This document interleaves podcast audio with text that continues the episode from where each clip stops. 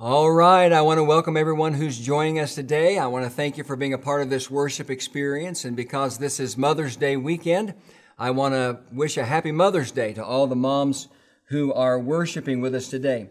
I've got my mother's Bible with me today. It's really the only thing I have left from my mother who died in August of 2015. My mother had uh, Alzheimer's and she was in a nursing home in Texas when she died.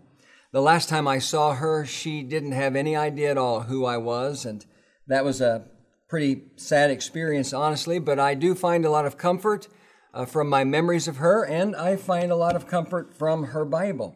I've told you before about my mother's family. It was her mother, my grandmother, who had a dramatic conversion experience as a result in being in a, as a result of being in a serious automobile accident. She found herself in a local hospital flat on her back when some men from a local church came and told her the good news that Jesus offers her a new and a better life. And she accepted that offer, and that changed our family for all eternity. Uh, prior to that, she and my grandfather owned and operated a bar on the west side of Tulsa, Oklahoma, and that's the environment my mother grew up in. As a result, she made uh, a lot of mistakes in her life, especially when she was young. But she became a Christian as a result of the influence of her mother, my grandmother, and uh, she held on to the grace of God.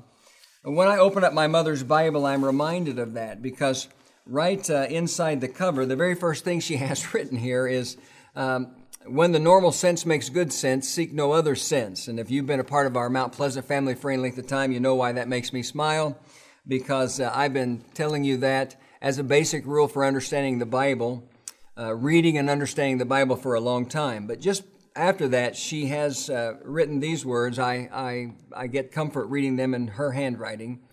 God not only forgives our sins, he forgets them. You know, the Bible says when God forgives our sin, he remembers them no more. She goes on to write, We must remember this when, number one, we are haunted by the past, things and times in our lives. And number two, when we are faced with the challenge to serve, we should remember that God has forgotten our sins. Sometimes uh, people are reluctant to serve God because they think that they don't deserve to. And then she goes on to write, to make this a truth, He sent Jesus. God forgets our sins, and when He looks at us, He sees only Jesus. My mother wasn't perfect, she would tell you that, but she was someone whose life was changed by the love and the mercy and the grace of God. There's no such thing as a perfect mother, and because of that, many other reasons, Mother's Day can be a painful holiday for some people. But on this Mother's Day, let's make every effort to embrace the grace of God and be thankful that His grace is exactly what we need whenever we go through difficulties and disappointments in life.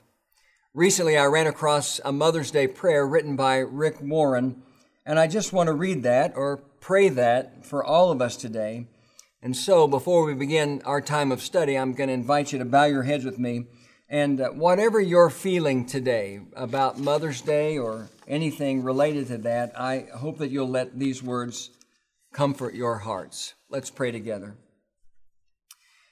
Dear God, none of us had perfect moms, but we honor them because you chose them to create each of us. And we honor all the many kinds of mothers today. You've told us to weep with those who weep and rejoice with those who rejoice. So that's what we do today. We ask you to comfort those with heartaches today, those who have lost their mothers, moms who have lost a child through miscarriage or death, our stepmoms who struggle with blending a family, those who have delayed or failed adoptions, for moms who have a broken relationship with a child, for those who have been hurt by a child, those who've wanted to be mothers, but it hasn't happened because they've struggled with infertility. But we also celebrate the mothers in our church, those who gave birth this year to a new baby, those who have adopted or welcomed foster kids, those, those who have welcomed grandbabies this year, those who serve as spiritual moms to our teens, those who are carrying precious babies inside of them right now. We thank you for our moms in every stage of life, the mothers of preschoolers who work, whose work is never finished, moms of grade schoolers who play chauffeur and pack lunches and help with homework every day, moms who feel both the pride and the ache of an empty nest. grandmothers who pray for both their families and our church family. And on this Mother's Day, we commit ourselves to honoring, loving, and protecting the mothers in our lives and our church family. And we thank you for the gift of mothers. In Jesus' name, amen. All right, well, we're in a very special weekend series called Blind Spots. But what I want to do today is take a brief break from that series and share a message that I hope will minister to everyone's heart today. And I'm going to be very honest about where this message comes from. My wife, Sandy, and I have been married for a little over 38 years. She is the ultimate behind the scenes preacher's wife. I've been the pastor here for over 18 years, and I think I can count on one hand the number of times she has stood with me on the stage, on the platform. She has a servant's heart. Uh, she is, in many ways, the rock of our family. She's walked through some very difficult times with me over the last 38 years. We moved from Texas to Oklahoma in 1992, which means she moved away from home in 1992. She was born in Michigan, but moved to Texas with her family when she was very young, and all of her family continues to live in Texas. She's the only one who has left. Then we moved from Oklahoma to Indiana in 2001, and I've told you before what a difficult move that was for our family. And she uh, really bore the brunt of that uh, most days when it came to the unhappiness of our children. She's been by my side in times of discouragement, in times of heartbreak, in times uh, when I've been under attack, quite honestly. And uh, she's been by my side in times when I've been sick and we didn't know if there was going to be a tomorrow. And in all of those moments, in all those times in our lives, she's been an absolute rock. But here's the deal these last eight weeks have been very, very difficult for my wife Sandy because fear and anxiety and questions about the future have uh, pretty much been in her heart and her mind nonstop.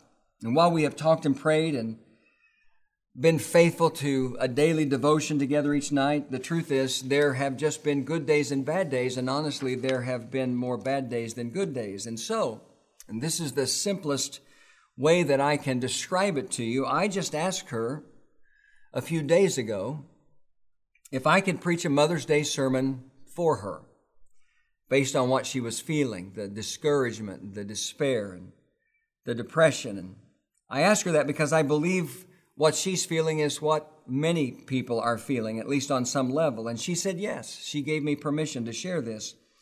And so, what I want to do is spend some time talking to you about how we can find and embrace hope in the midst of difficult circumstances. And one of the things I want you to know from the beginning is if you're feeling the way my wife Sandy does, and I want her to know this, you're not alone. All of us, at least on some level, are dealing with fear and anxiety, and all of us have questions about the future. Some level of discouragement, despair, and depression is a reality for many of us right now. And so, you're not alone. I also want you to know that God has seen your struggle and God has heard your cries and He continues to be with you as well. And so I, I want to speak into that for a little while this day by sharing some biblical truth and encouragement, uh, first with my wife Sandy and also with each of you, and I hope that it will speak to you in a powerful way. I'm going to use a very familiar story from the Old Testament. And so if you've got a Bible handy, I want you to take it and turn with me uh, to 1 Kings in chapter 19. When we open our Bibles to 1 Kings 19, we find the prophet Elijah, and he's getting ready to go through what might be best called an unexpected emotional storm. But before we look at that, let me just remind you of what has just happened in Elijah's life. In 1 Kings 16, we read about a man named Ahab becoming the king of Israel, and the Bible says that he was more wicked than any of the other kings before him. And I mentioned this uh, last week. One of the things that he did that was so wicked was he brought the worship of a Canaanite god called Baal into the land of Israel. He brought worship, idolatrous worship of a false god, into the land of God's people. And so one day, God tapped the prophet Elijah on the shoulder and said, Listen, I want you to go to Ahab and say to him, There will be no dew or rain in the next few years except by my word. And that's exactly what Elijah did.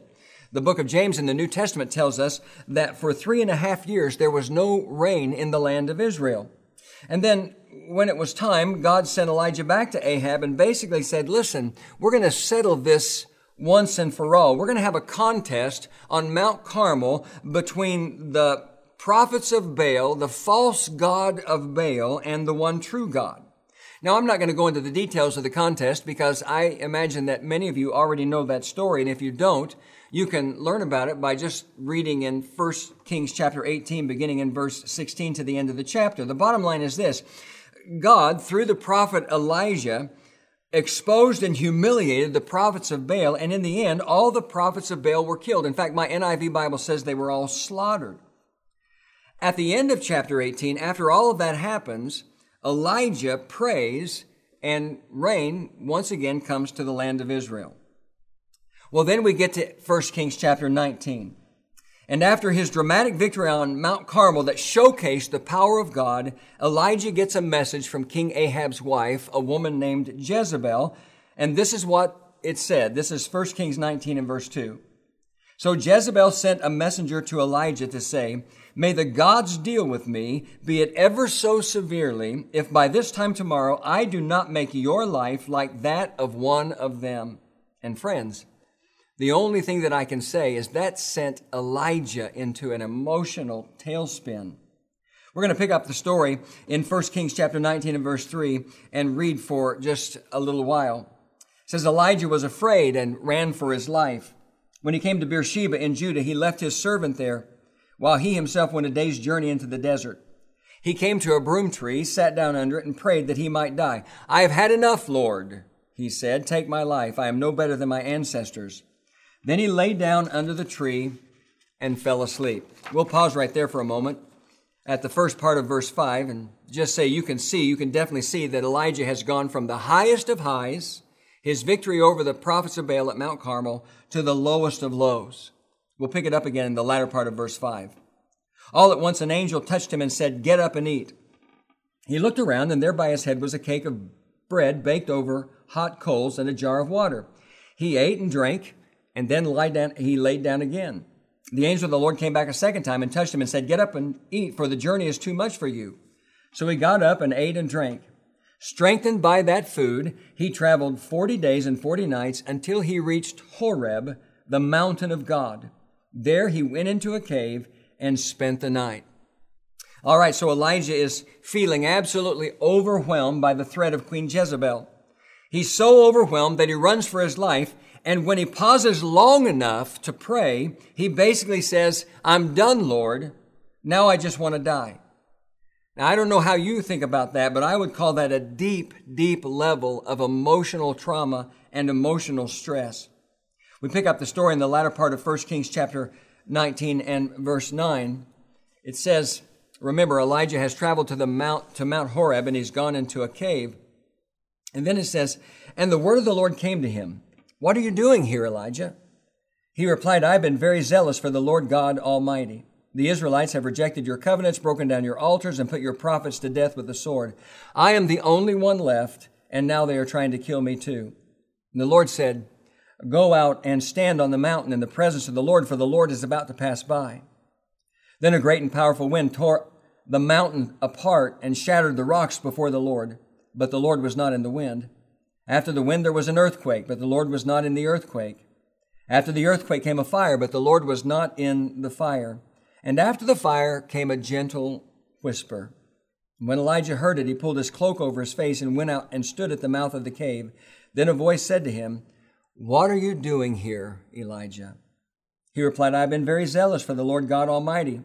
The Israelites have rejected your covenant, broken down your altars, and put your prophets to death with the sword. I am the only one left, and now they are trying to kill me too. The Lord said to him, Go back the way you came, and go to the desert of Damascus. When you get there, anoint Hazael, king over Aram. Also anoint Jehu, son of Nimshi, king over Israel. And anoint Elisha, son of Shaphat, from Abel Meholah, to succeed you as prophet. Jehu will put to death any who escape the sword of Hazael, and Elisha will put to death any who escape the sword of Jehu. Yet I reserve 7,000 in Israel, all whose knees have not kneeled down to Baal, and all whose mouths have not kissed him. We'll stop right there.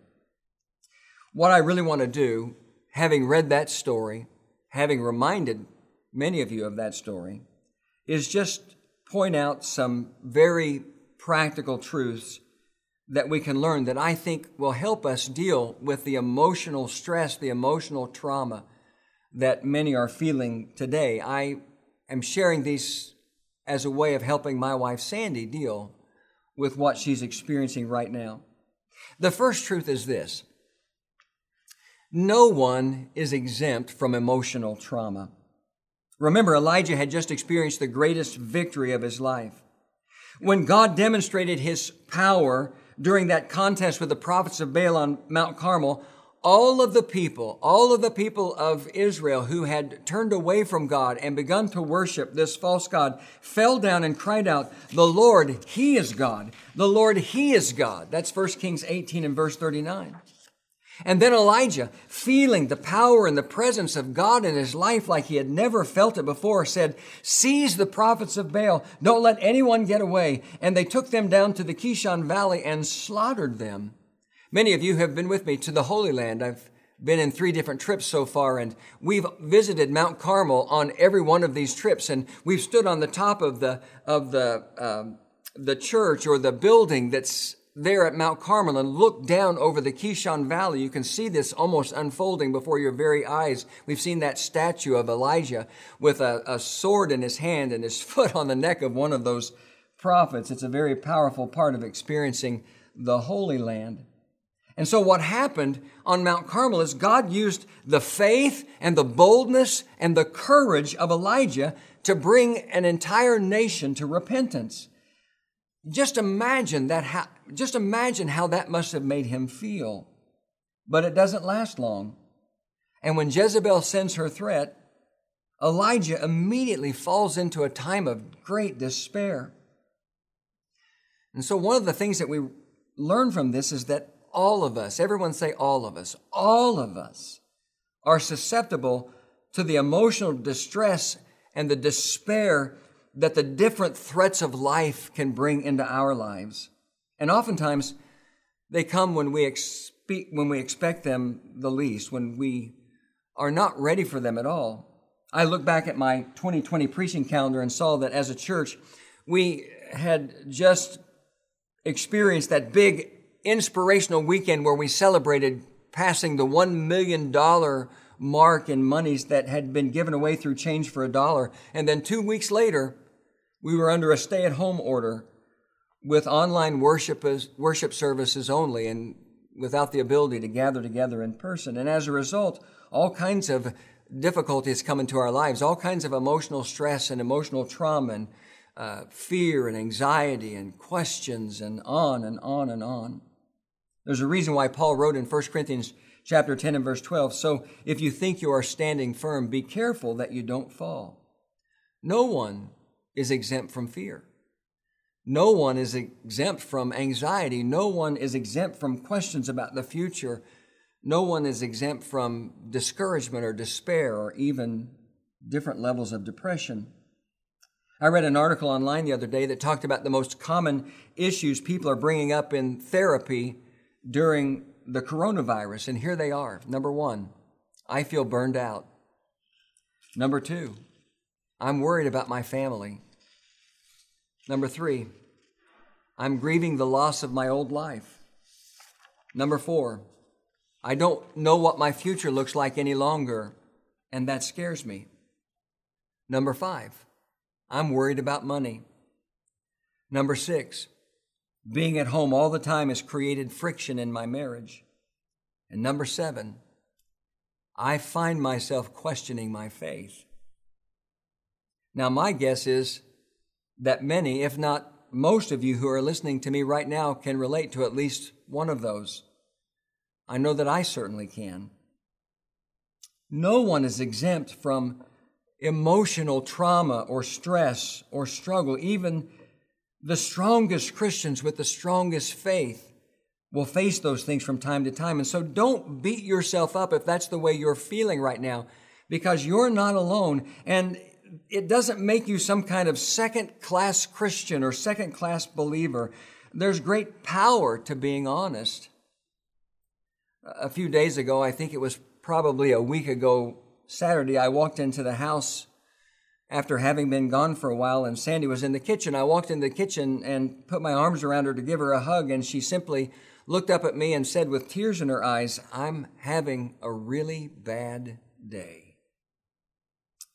Well, honestly, I I don't think there's anything she could have said that would have made me love her more in that moment, and I don't think there's anything she could have said that would have made me feel closer to her, want to be closer to her in that moment. And if that's the way I feel as a woefully imperfect husband, then how do you think God feels when he hears those kinds of honest words from his children? There's great power in honesty when it comes to our faith. Elijah, after he began to run away from Jezebel, when he finally paused, he sat down and he said, This is 1 Kings 19:4, I have had enough, Lord, take my life. Now, I want to just kind of pause here at this part of the story for a minute and tell you that I don't really think, and certainly I could be wrong about this, but I don't really think that Elijah wanted to die in that moment.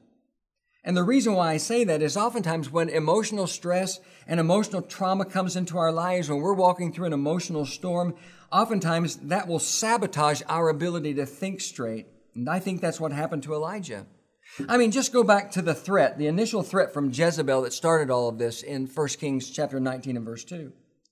Uh, Jezebel sent this message to Elijah May the gods deal with me, be it ever so severely, if by this time tomorrow I do not make your life like that of one of them. Now let's think about that for a minute. Basically, Jezebel is invoking the power of the gods, small g, of the gods to help her these same so-called gods that Elijah had just exposed as powerless during that, count, that contest on Mount Carmel. But apparently, in this moment, in the middle of this emotional storm, Elijah forgot about that. And the next thing you know, he's sitting under a broom tree saying, I've had enough, Lord, take my life. But, and I want you to listen to me really closely, just because we may not be thinking straight when we go through difficult times, when we find ourselves in an emotional storm, facing emotional stress and trauma, just because we may not be thinking straight, that doesn't mean we shouldn't give ourselves permission to say out loud exactly how we feel. Because notice that when Elijah says, I've had enough, Lord, take my life, or remember from reading the story, God didn't immediately show up and scold him. God didn't judge him. God didn't condemn him. And he's not going to do that to you either. Instead, he's going to continue to love you. Psalm 145 and verse 18 says, The Lord is near to all who call on him. Now, note the second part of this verse to all who call on him in truth, in honesty. Emotional trauma can come into our lives in a variety of ways. It can come in fear, anxiety, questions, doubt, despair, and on and on and on. No one is exempt from those things. And the only right thing in the beginning when that happens is to be honest because, as I've told you before, being honest is the first step toward getting the help that you need. Let me give you a second truth that I think comes from this story of Elijah in 1 Kings 19. Don't forget the importance of taking care of yourself.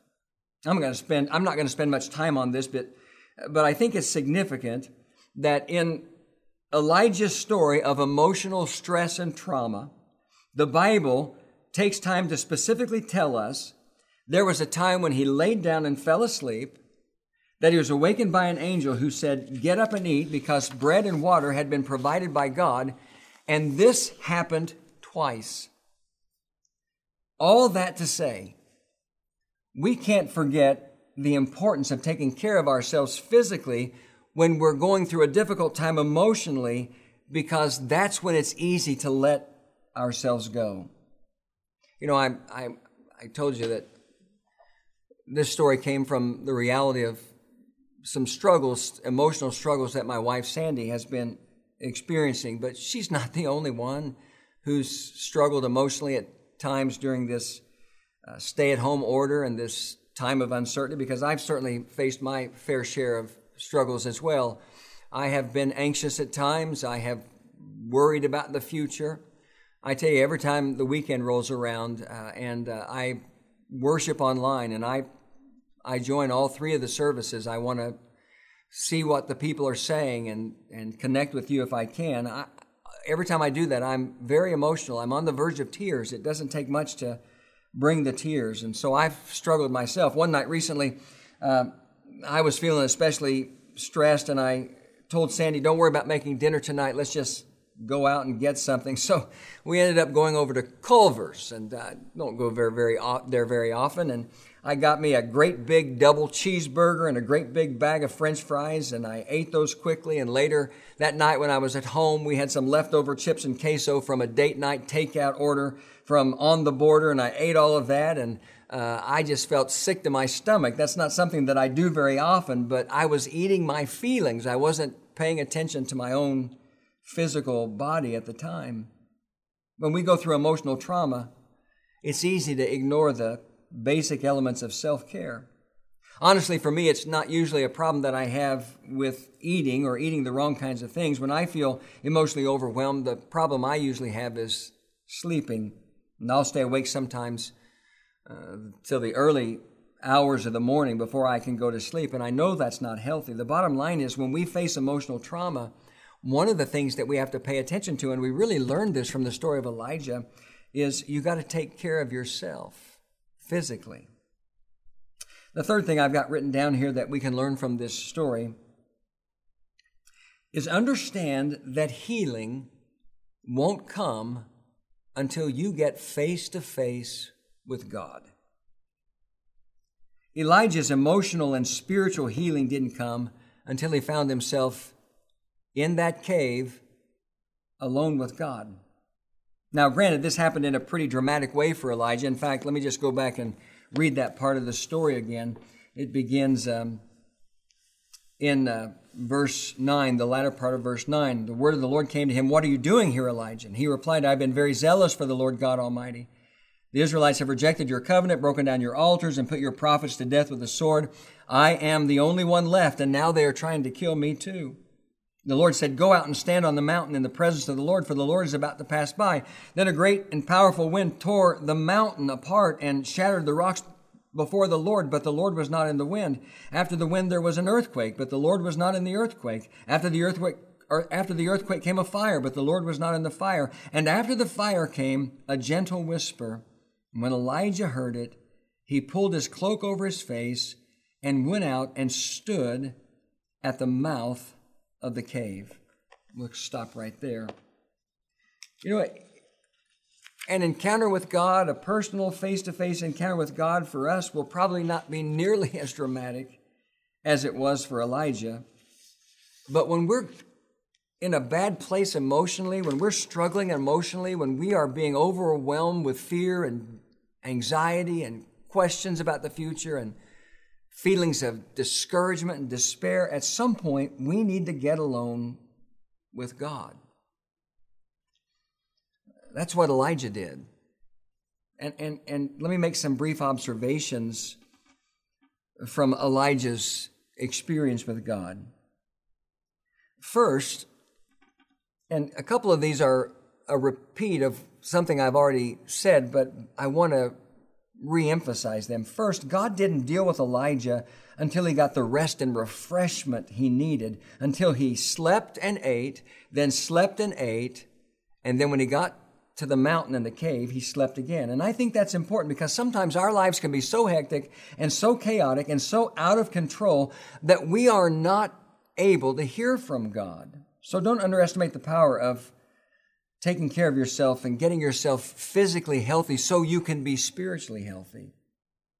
The second observation is God didn't judge or condemn Elijah. And I know I said that earlier also, but I want to emphasize that truth again. Don't be afraid to be honest. Sometimes you've got to give yourself permission to say what it is that you're feeling, no matter how irrational it may be, so that you can take the first step toward healing. The third thing I've got written down here is listen for the gentle whisper or the gentle reminder of God's presence. You know, I've always been fascinated by this scene where God tells Elijah to come and to stand on the mountain in his presence because he's about to pass by.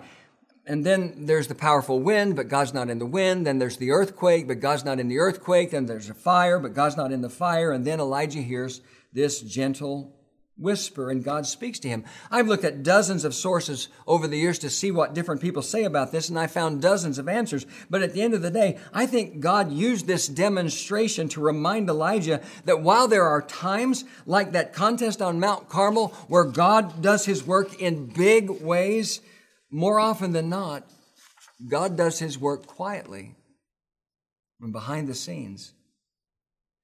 We just have to trust that he's at work. There's a fourth observation I've got written down here, but I need to pick the text back up and read a little bit further. Uh, in verse 13, I just read, when Elijah heard it, that is that gentle whisper from God, he pulled his cloak over his face and went out and stood at the mouth of the cave. Then a voice said to him, What are you doing here? And Elijah just gives the same answer. He replied, I've been very zealous for the Lord God Almighty. The Israelites have rejected your covenant, broken down your altars, and put your prophets to death with the sword. I am the only one left, and now they are trying to kill me too. And here's how God responded. The Lord said to him, Go back the way you came and go to the desert of Damascus. When you get there, anoint Hazael, king of Aram. Also anoint Jehu, son of Nimshi, king over Israel, and anoint Elisha, son of Shaphat, from Abel Meholah, to succeed you as prophet. And then he goes on to say that they will take care of all those who have escaped the sword of Elijah, and he concludes by saying, Yet I reserve 7,000 in Israel, all whose knees have not bowed down to Baal, and all whose mouths have not kissed him. And so basically, God says, What are you doing? Elijah gives him his answer, and God just responds by telling Elijah to do three things anoint Hazael, king over Aram, anoint Jehu, uh, king over Israel, and Elisha to, to succeed him as a prophet.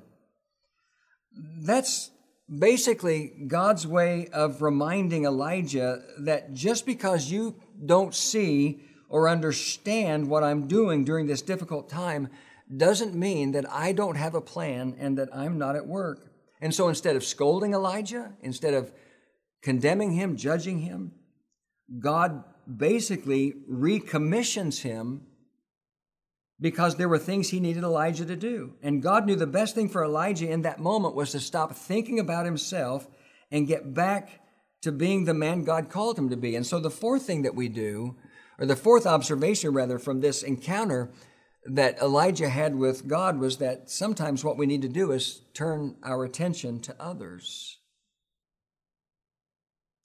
Well, I've probably gone on longer than I should today, and so I need to bring this to an end with a couple of thoughts. Here's the first one. When emotional trauma comes into our lives, it affects the way we think. Emotional stress, when we find ourselves in an emotional storm. And we need to remember that as people of faith, we don't live by the belief that when my life becomes good, I'll feel good and I'll do good. We live by the belief, we live by the conviction that when we do good, and in this case, I think we could say when we when we do good by obeying God, that's when we begin to feel good, and that's when life begins to become good. So when emotional trauma comes along, don't don't let it cause you to change or rearrange that sequence. Continue to be the person God has called you to be. Be honest about how you're feeling. Do what you need to do to take care of yourself and get face to face with God. And finally, do what God has called you to do. Oftentimes, that's going to involve serving other people. The second observation I have here, and the last thing before we close, and I referenced this a little bit earlier don't ever forget that just because you don't see or understand what God is doing, that doesn't mean that He doesn't have a plan and that He's not at work. I have a plaque in my office with a saying on it that was found on the wall of a basement in Germany following World War II. This is what it says I believe in the sun, even when it's not shining. I believe in love, even when I can't feel it. And I believe in God, even when He is silent.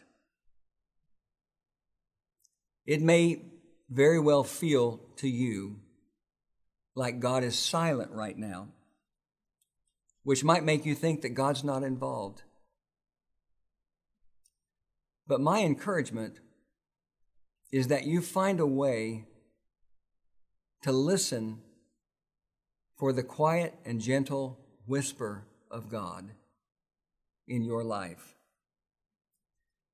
Because He's not just a God of wonders, He's a God of whispers as well. And He sees you, and He hears your cry, and He feels the pain that you're feeling, and He wants you to be set free from this emotional storm, stress, and trauma that brings all the fear and the anxiety and the questions and the despair. He wants to see you set free from that. That's what he wants for my wife, Sandy.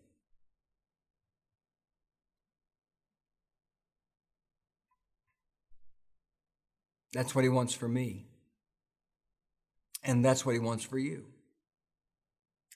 And he has proven to us over and over again that he is a God who can be trusted.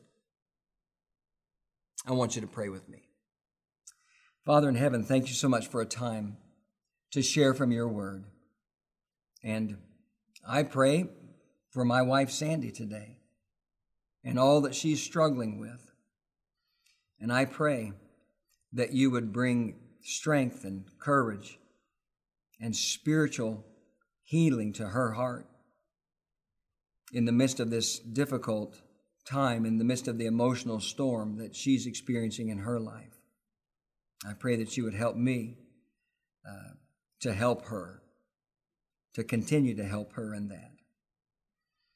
And I pray that same prayer for everyone who is experiencing those same feelings, because I, I believe, I, I know that there are many, many people even as we find ourselves at a time when we're beginning to see a little bit of a glimmer of light at the end of the tunnel and we're beginning to see some steps back to what may be some level of normalcy in our lives, the fear and the anxiety and the questions are still there, the discouragement the despair.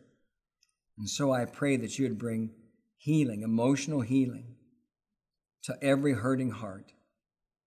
Help us to remember that you always have a plan and you're always at work and we can trust you. Even when we don't feel like we hear from you or when we don't see what you're doing, that we can trust you. And help that trust, that faith eventually to win in the struggle in our hearts. That struggle between fear and anxiety and questions and discouragement, and despair. Help faith and trust to be what wins in the end.